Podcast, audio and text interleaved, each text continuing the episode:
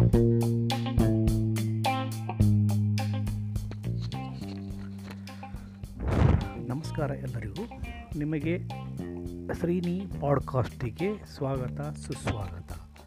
ಈ ಪಾಡ್ಕಾಸ್ಟ್ನಲ್ಲಿ ನಿಮಗೆ ಬೇಕಾದಂಥ ಉಪಯುಕ್ತ ಮಾಹಿತಿ ಮತ್ತು ಪ್ರಚಲಿತ ವಿದ್ಯಮಾನಗಳ ಬಗ್ಗೆ ಮಾಹಿತಿಯನ್ನು ನೀಡಲಾಗುತ್ತೆ.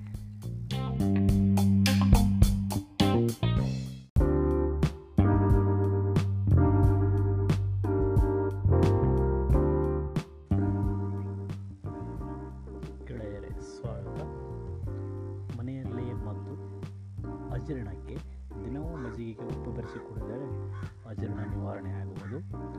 ಪ್ರತಿದಿನವೂ ಊಟ ಆದ ನಂತರ ಒಂದು ಸೂರ ಶುಂಠಿ ಅಗಿದು ಚಪ್ಪರಿಸೋದ್ರಿಂದ ಅಜೀರ್ಣ ಮತ್ತು ಹೊಟ್ಟೆ ನೋವು ವಾಸಿಯಾಗುವುದು ಹಾಗೆ ಬೆಳ್ಳುಳ್ಳಿ ಬೆಳಗ್ಗೆಯಿಂದಲೂ ಅಜೀರ್ಣ ರೋಗದಿಂದ ಪಾರಾಗಬಹುದು.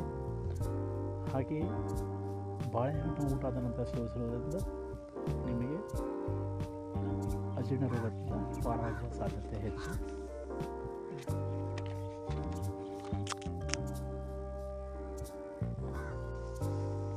ಅರಿಶಿನ ಕಾಮಾಲೆ ರೋಗಕ್ಕೆ ಜೇನುತುಪ್ಪದೊಂದಿಗೆ ಕರಿಮೆಣಸು ಮತ್ತು ಮಾವಿನಕಾಯಿಯನ್ನು ಒಂದೆರಡು ವಾರಗಳ ಕಾಲ ಸೇವಿಸುವುದರಿಂದ ಜಾಂಡಿಸ್ ಗುಣಮುಖ ಆಗುವುದು ಎರಡು ಮೂರು ವಾರದವರೆಗೂ ದೊಡ್ಡ ಪತ್ರೆ ಎಲೆಗಳನ್ನು ಹಲ್ಲುಗಳಿಂದ ಚೆನ್ನಾಗಿ ಅಗಿದು ರಸವನ್ನು ನುಂಗು, ನುಂಗುತ್ತಿದ್ದರೆ ಅರಿಶಿನ ಕಾಮಾಲೆ ಮಾಯ ಆಗುವುದು.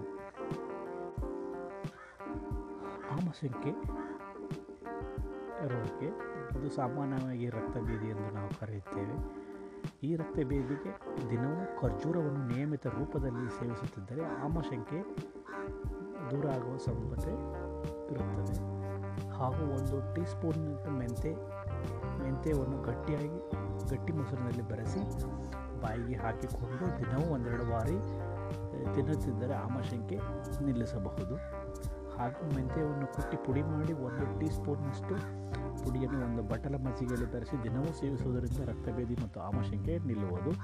ಕುರಿ ಹಾಲಿಗೆ ಅರ್ಧ ಹೋಳು ನಿಂಬೆಹಣ್ಣನ್ನು ಹಿಂಡಿಕೊಂಡು ಕುಡಿಯುವುದರಿಂದ ಆಮಶಂಕೆ ಮತ್ತು ರಕ್ತಭೇದಿ ನಿವಾರಣೆ ಆಗಬಹುದು